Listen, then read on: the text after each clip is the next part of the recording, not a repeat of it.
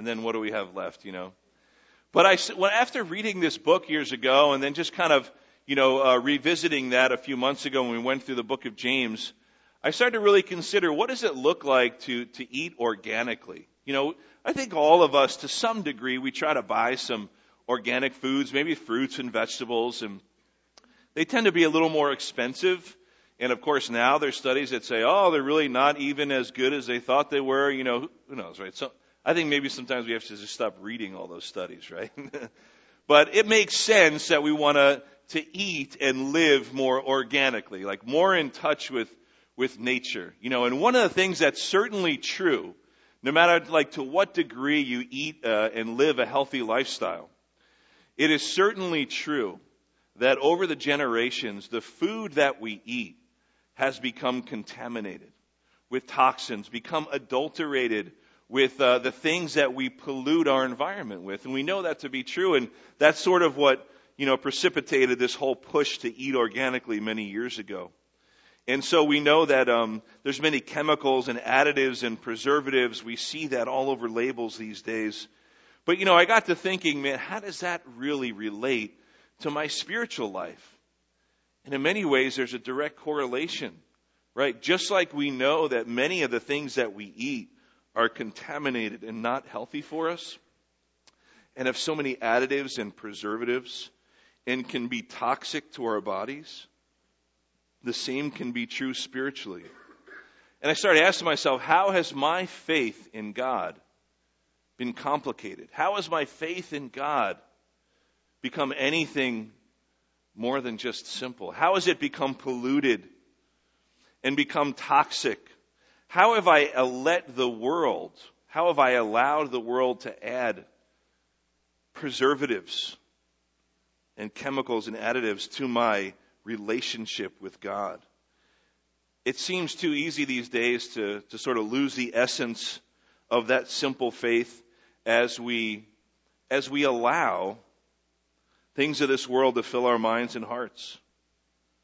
As we take in even things we might consider as spiritual food that really lack any nutritional value.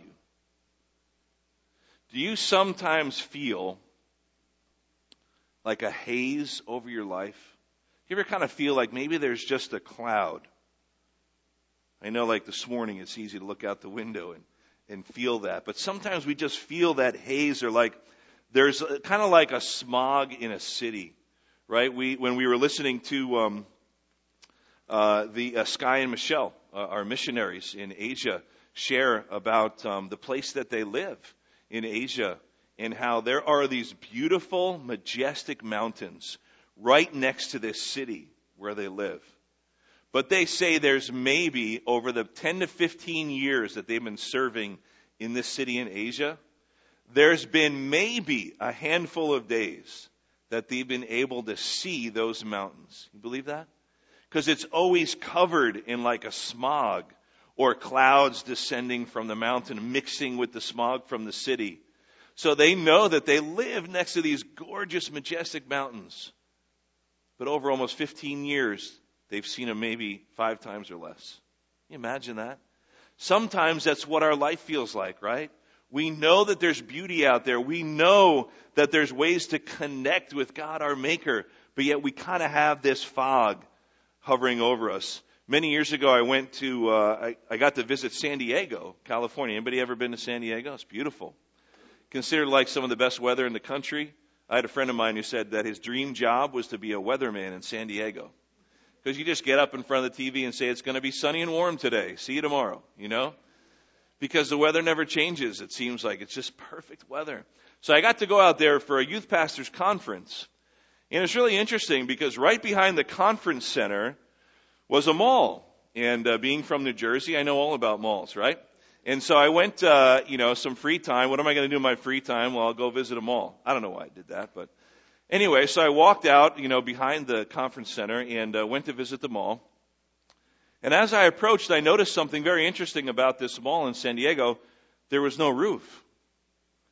And it wasn't a strip mall. It was a mall, just like the malls we have around here. And there was an escalator. There was 2 floors. It looked just like the malls that we know, but there was no roof. And I was like, man, how could they, all this stuff outside, what happens when it rains? So I went up the escalator. I'm looking, this is really something. So I got in line for some food, and I asked the lady in front of me, I said, you know, I'm visiting in town. I'm here for the conference. And I was just wondering, like, how can you have a mall with no roof? What happens when it rains? And then she laughed, and she said, it doesn't rain in San Diego. And it's true, like, they have very little rain, but a real different way of life. But, you know, what's interesting is there was at that time, there was a large forest fire, a large wildfire nearby, maybe 20, 30 miles away. And so the area that I was in San Diego, in the conference, was really covered for the whole 4 days I was there in just a smoky haze. I didn't get to really enjoy the beauty of San Diego and the beautiful beach and the waves and the sunset and all that, because there was just this haze of smoke from the wildfires. And sometimes our lives feel like that. You know, there's a clear blue sky out there somewhere. But what is it that we're allowing spiritually as spiritual food? What is it that we're allowing into our lives that kind of create that smoky haze? If you have ever fasted, many of you have fasted, maybe just for a day or for a meal, you kind of get this sense of clarity in thinking, don't you? If you've ever fasted, you know what I'm talking about. That you kind of feel a little less foggy. You know what that is?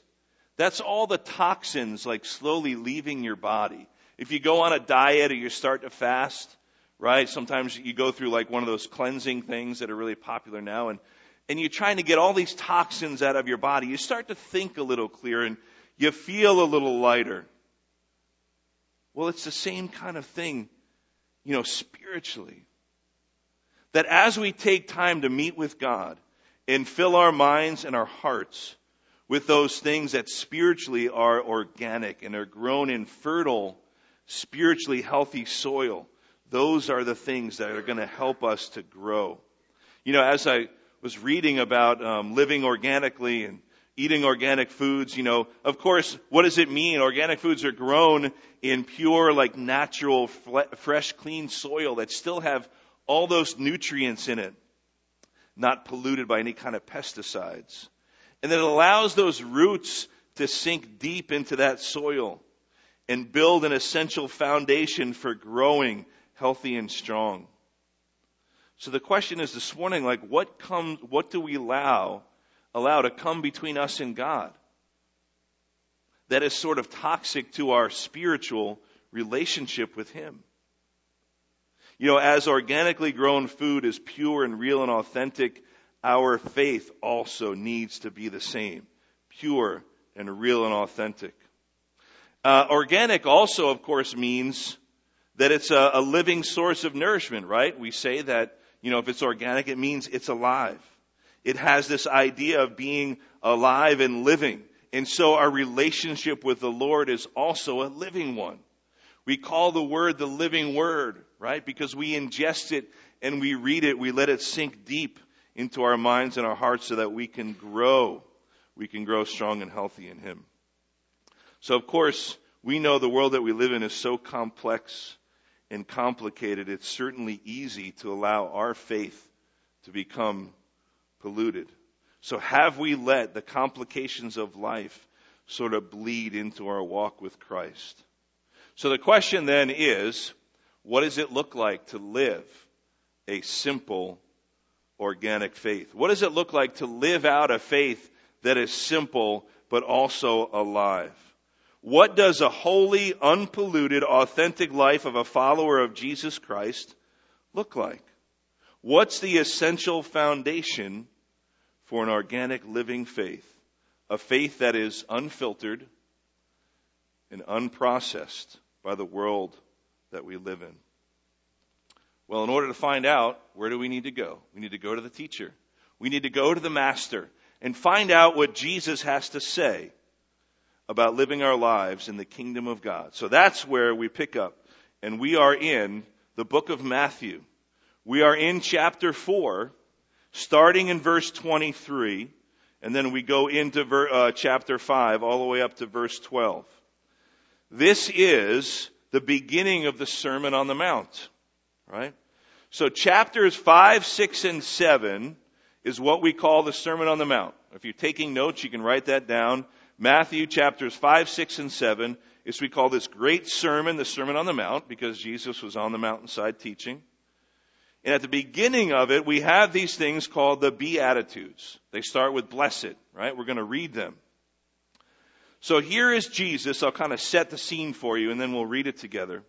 He's speaking to the Jews, and he's directly contrasting the lifestyle that was being espoused during that day by the Pharisees and the scribes. They were the Jewish religious leaders, and they were talking about a lifestyle of what they thought was true righteousness expected before the Father, right? So Jesus comes along and he starts preaching this thing called the kingdom of God. And he's preaching all about the kingdom. If you read the Gospels, you'll see it says over and over again that Jesus came to preach the kingdom. He came to preach the kingdom because the kingdom that he was bringing into existence was a kingdom like no other. It was in direct contrast to the kingdom of God that the Jewish religious leaders were leading their people into. And you've noticed from the writings of the gospel writers and looking at the teachings of Jesus, how often did he confront the religious leaders of the day? And why was that? Oftentimes it would say that he was indignant with them. Why? Because they were leading his children astray. And so Jesus came bringing a different kind of kingdom, a new standard of righteous living that had never been taught or heard before. See, the existing way that the Jewish religious leaders were teaching was characterized by outward expressions of righteousness. They were marked by arrogance and pride. They were concerned with the external qualities. Jesus comes and says it's about the heart. It's about love. So Jesus sits on the mountainside and he teaches. That was what was customary for a rabbi to do. And when he sits down, the disciples come alongside of him.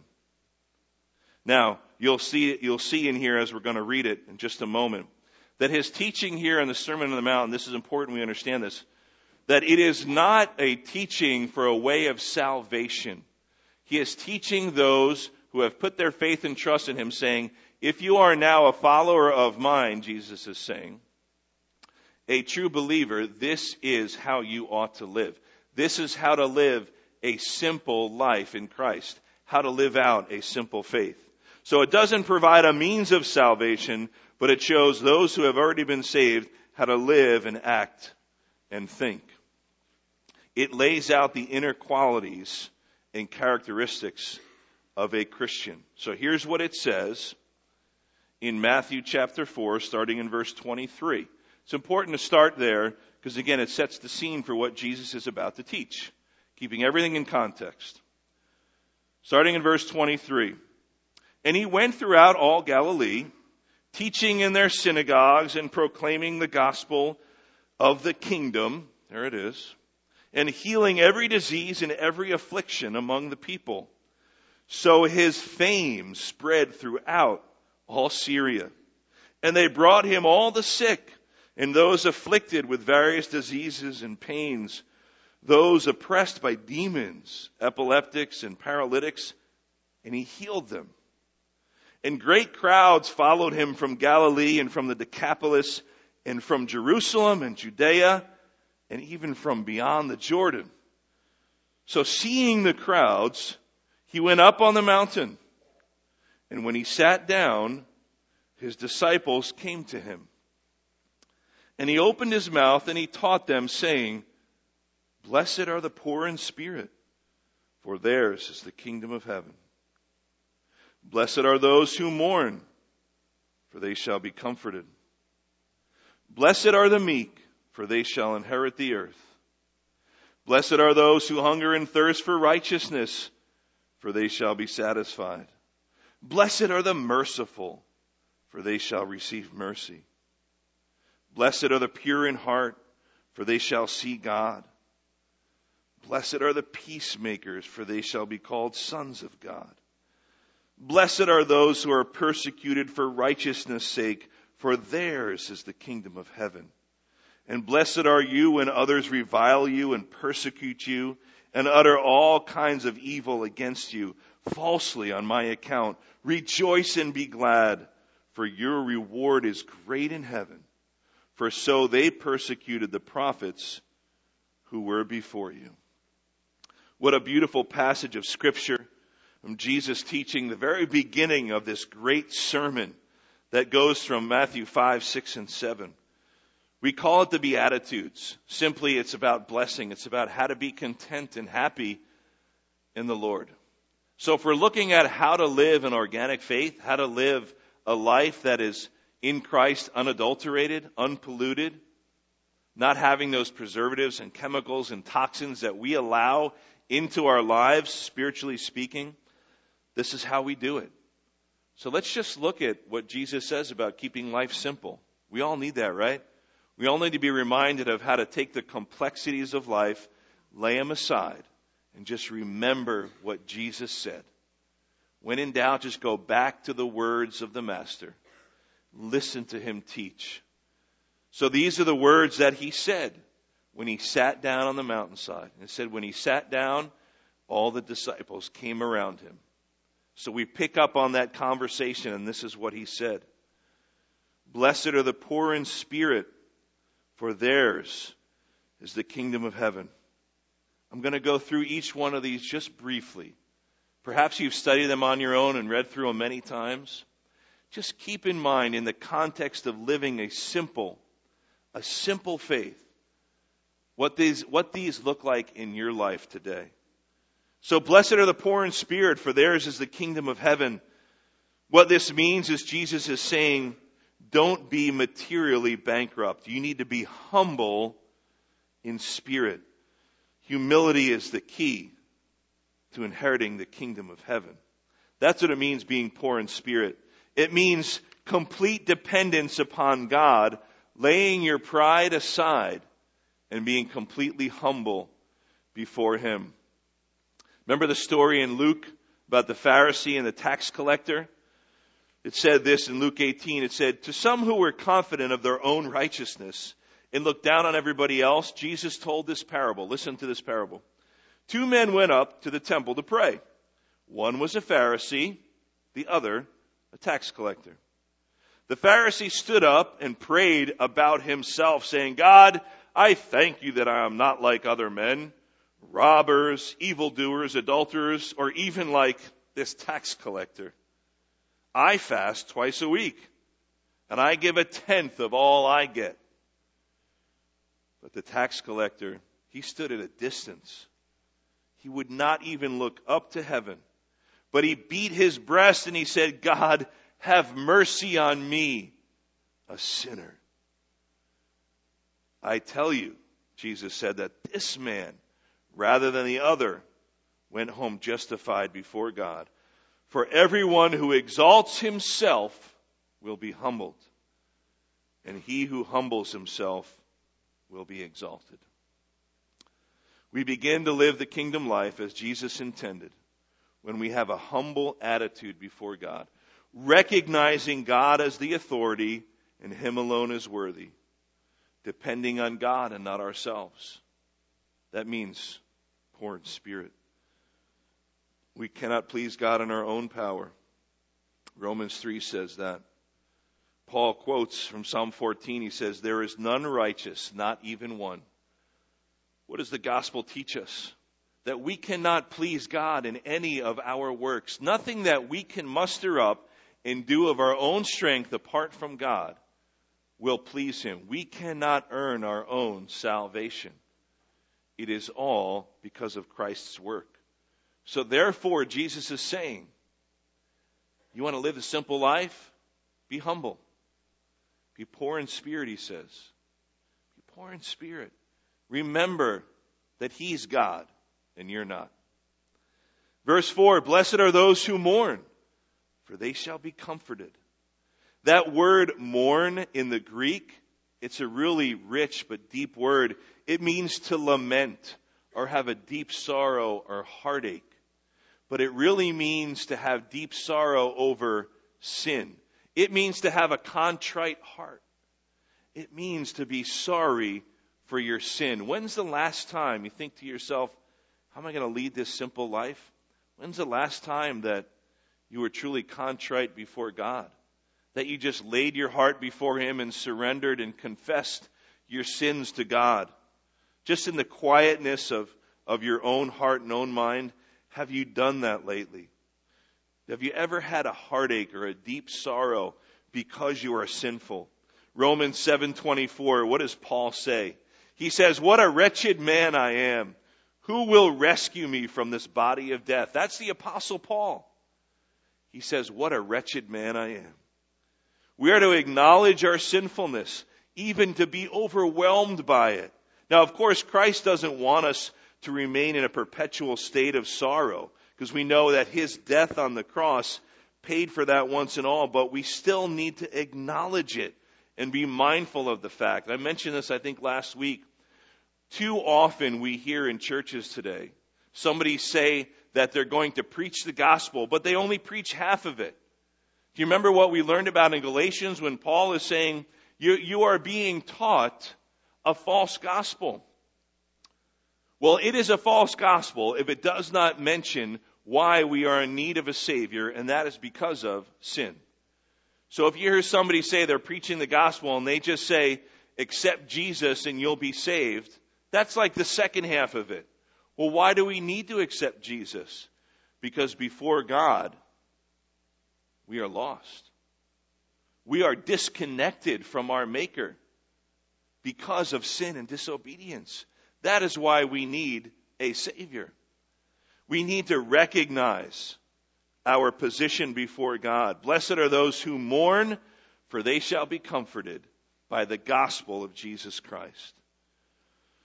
We know our needs, and we can present them to the only one who can help.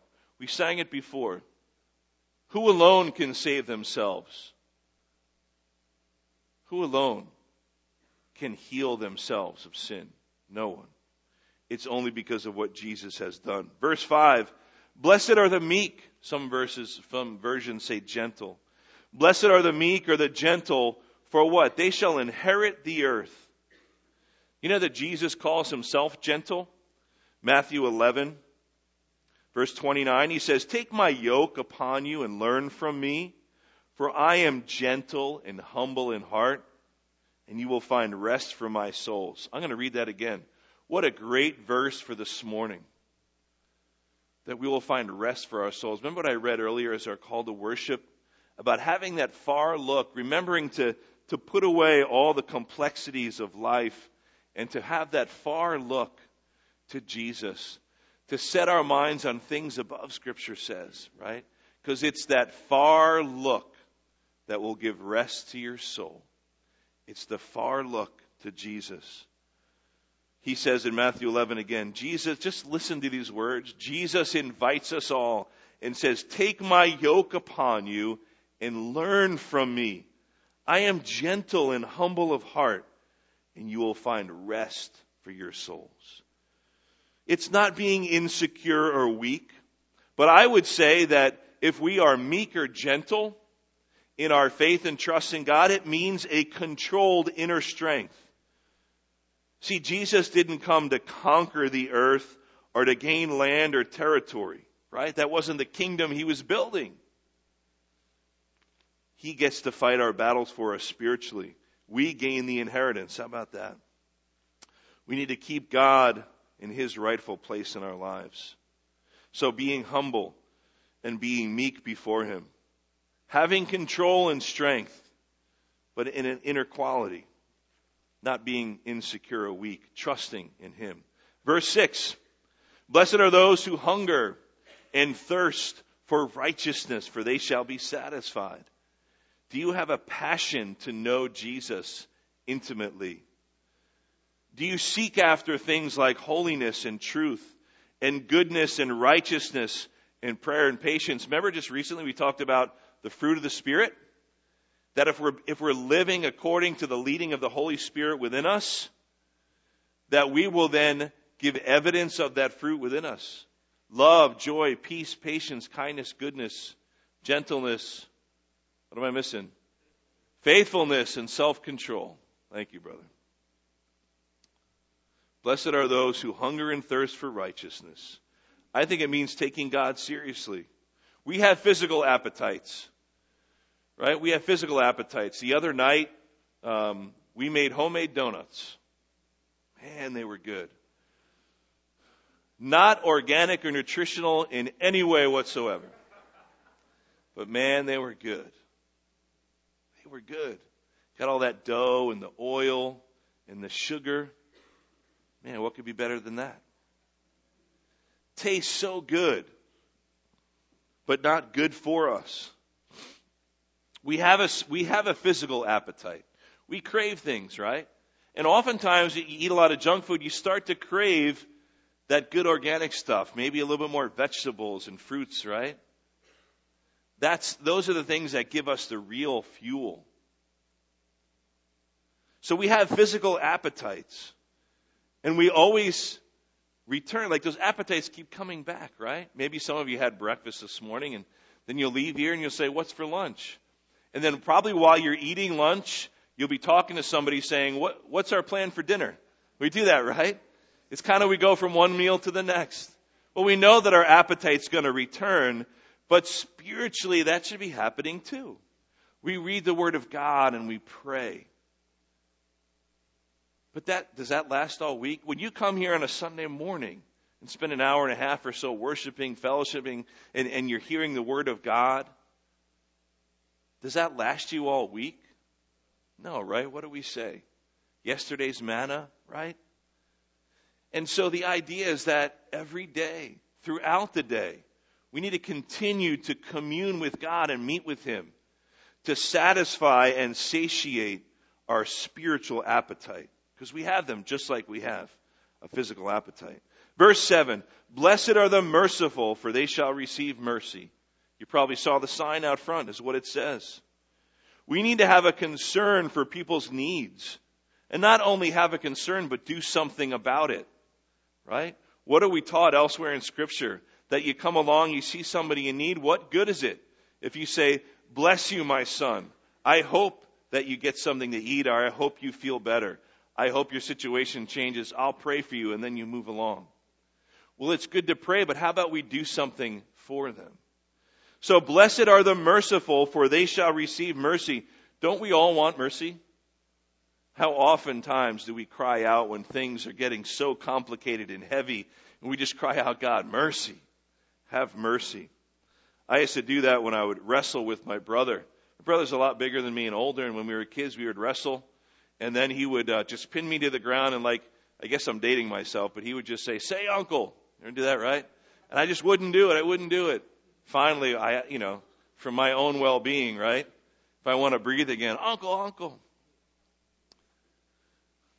The idea is that I was calling out for mercy. We do that often. People all around us are crying out for mercy. We just scheduled our next missions trip with the New York City Relief, with the relief bus. In February, you're going to hear a lot more about that. A great opportunity to take a week aside. Maybe you have to take vacation or personal days from work to just take an intentional time to go and to serve and to give people help and hope that are truly desperate for it on the streets of New York City. Now, we don't have to wait till February. We have a great relationship with that ministry, and you see it's on the back of your bulletin every week to pray for them and find out ways to get involved. Oftentimes, they'll send us an email and say, we need help on a particular day, and we'll send an email out to the church, and some of you have been able to respond to that, and you go out on the street to help. It's about having mercy, right? People that are in desperate need. For blessed are the merciful, for they shall receive mercy. It's having a concern and an understanding. James 2, we went through James recently. Suppose a brother or sister is without clothes and daily food. If one of you says to him, go, I wish you well. Keep warm and well fed, but does nothing about his physical needs, then what good is it? In the same way, faith by itself, if it is not accompanied by action, is dead. If you show mercy, you will receive mercy. We need to simply, if we're keeping it simple today, let's demonstrate the mercy to others that God has shown us. Is that simple enough?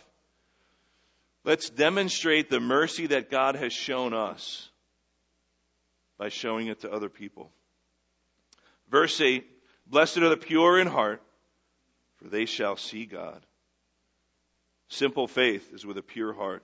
It's authentic, sincere, transparent. It's about integrity. You know how we often define integrity? It's about being the same person when you're alone in private that you are when you're in public with other people. Just let that sink in for a minute. Just let that sink in for a second. If that's how we're going to define integrity, are you seeking to always be the same person that you are in private, that you are when you're around others? Are we the same person when no one is looking? Maybe it's a good reminder that God is always looking. Should it make us fearful? Maybe sometimes. But it's a reminder that we can't hide from God. I think we all are really good in our sinful nature at lying to ourselves and to others. And like being somebody that we're not in front of others. We can all put on a good show. I know we can do it. We have it within us. But what does God want? He wants us to be real and true with Him and with each other, starting here in the church, that we would be willing to be vulnerable before Him and to be true and authentic people of integrity before each other. We want to be that as Christ's ambassadors to the world, right? There's been way too much that has happened in the church, capital C, especially in our country, that we have to overcome. And we start by living out these Beatitudes, being people of integrity. Verse 9, blessed are the peacemakers, for they shall be called sons of God. Here's what that means. It means that we are to be ones that can calm the waters. Do you ever find yourself in a situation at home maybe, or at work where there's two people fighting and arguing, and you kind of find yourself in the middle of it? Right? If perhaps you're a middle child, you find that a lot. You get siblings on either side of you fighting. Or maybe like at work, there's people that are always arguing somehow. You always kind of you're like, your desk is right there, right in the middle of it. And they're arguing like right above your head. You're like, hello, I'm here. But you know what? God can use you to be a peacemaker. He can use you to be one that calms the waters. We should be people that are looking to find solutions, avoiding confrontations when at all possible. It's been said, it's a good quote, peacemakers generate more light than heat. Peacemakers generate more light than heat. We are called to do all that we can to maintain harmony and unity. It says, blessed are the peacemakers, for they shall be called sons of God. Simply means that you'll be Christ-like. The world will notice and recognize you as being like Christ and following after Him, not just in name only, but by your actions, if you live and act as a peacemaker. For Jesus Christ is called the Prince of Peace. Verses 10 through 12, I'm just going to read those together as we come to our conclusion this morning. It says this in verses 10 to 12. Blessed are those who are persecuted for righteousness' sake, for theirs is the kingdom of heaven. Do you notice he kind of ends that? It's the way he started. The poor in spirit also gain the kingdom of heaven. He said, if you're persecuted for righteousness' sake, you also gain the kingdom of heaven. Blessed are you when others revile you and persecute you and utter all kinds of evil against you falsely on my account because we're following Christ. He says, rejoice and be glad, for your reward is great in heaven. For so they persecuted the prophets who went before you. If you just read in the Old Testament about the prophets, major and minor, you see how God's people treated them. Jesus is saying, if you're following hard after God, listening to His word, putting that into action, having a simple faith, then people will recognize it. You will be persecuted because of it. So we are to stand out. We are to be different from the world. So there's a question to ask yourselves. Are you any different? is the way that you live your life, does it look any different from the way the world acts and thinks? Jesus is saying that you will be persecuted for pursuing to live a simple faith and to take these beatitudes as your identity. He says you may not get your reward here on this side of heaven, but he says your reward is great in heaven. That's a great reminder too. When we pray or we do the things that God is calling us to do, don't we kind of somewhere start looking for our reward? God, how are you going to bless me with this? How am I going to be rewarded in this? We need to check our motivation.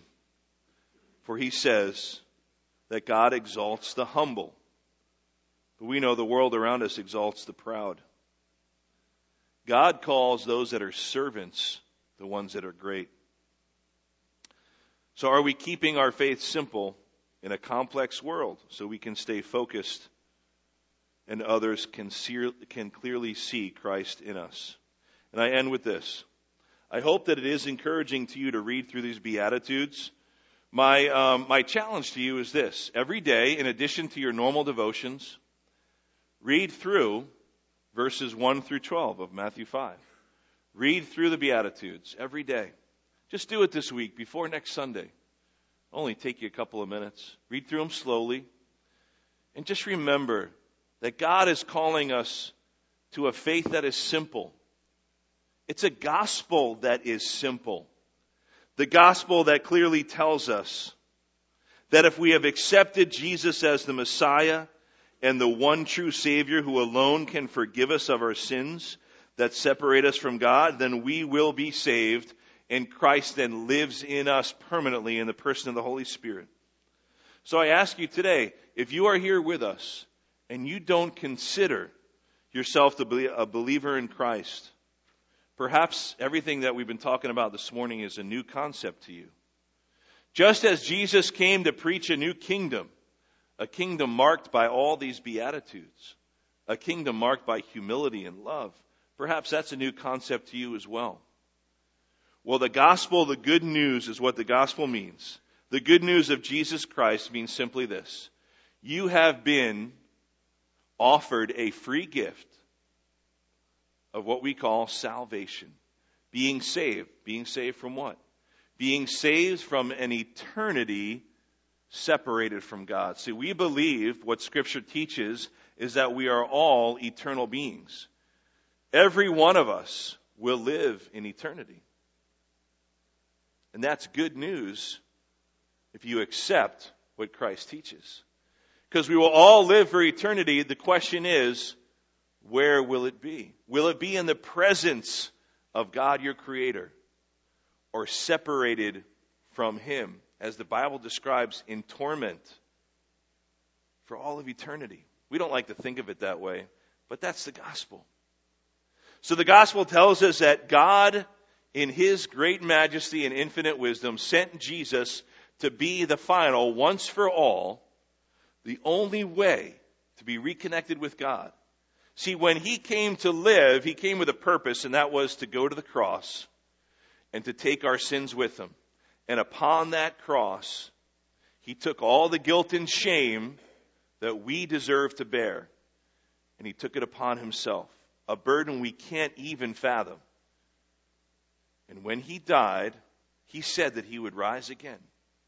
Because in His resurrection, the great cornerstone of our faith, the most amazing and monumental thing in the history of this world, Jesus came back to life. We believe He actually did that. He did that to defeat death, to fulfill prophecy. And He did it that we might have life and life eternal with Him. And so the simple gospel about a simple faith is this, that without accepting Christ as the free gift of salvation, that you do not have a hope in this world or the world to come of living eternally with God. See, we were created to have communion and fellowship with God. Read about it in Scripture in Genesis, the Garden of Eden. But sin came along and disobedience and separated us from Him. And now the only thing that connects us is the blood of Christ. And so that is the message for this morning. For those of us who already say that we are followers of Christ, that we can say, how is it that we can live out a simple faith that Christ taught so 2,000 years ago? How can we do it in a world like we live in today? Read the Beatitudes. Read Matthew 5, verses 1 to 12. That's a great start. Because Jesus sat down on the mountainside, and he taught the disciples, and he said, you will be blessed if you live in this way. So let's remember that. Living a simple life in a complex world. We want to try to eat a little healthier, right? Let's do that spiritually as well. Let's pray. Father, we always want to give you the thanks and the praise for all those many blessings in our lives. You start each of these sayings, each of these little teachings with the word bless. We thank you that we can be blessed. If we're humble, if we seek after righteousness, if we recognize our sin, if we are merciful towards others as you have been merciful towards us, if we seek after righteousness and holiness, and even as we stay strong in you, if we're persecuted for trying to be like you in this world. So, Father God, would you remind us in many different ways throughout this week, as we read each and every day through these Beatitudes, the beginning of your awesome sermon, Father, help us to be able to live it out each and every day. We thank you that your promise is that we will be blessed if we do so. But God, would you give us the strength and the courage? And you say, if we lack wisdom, that we should ask for it, because you love to give it abundantly. So, Father God, I'm asking now, and together we're asking as your church, would you give us that wisdom that we need to seek after you with all our hearts, with a pure and simple faith? We ask in the name of Jesus. Amen.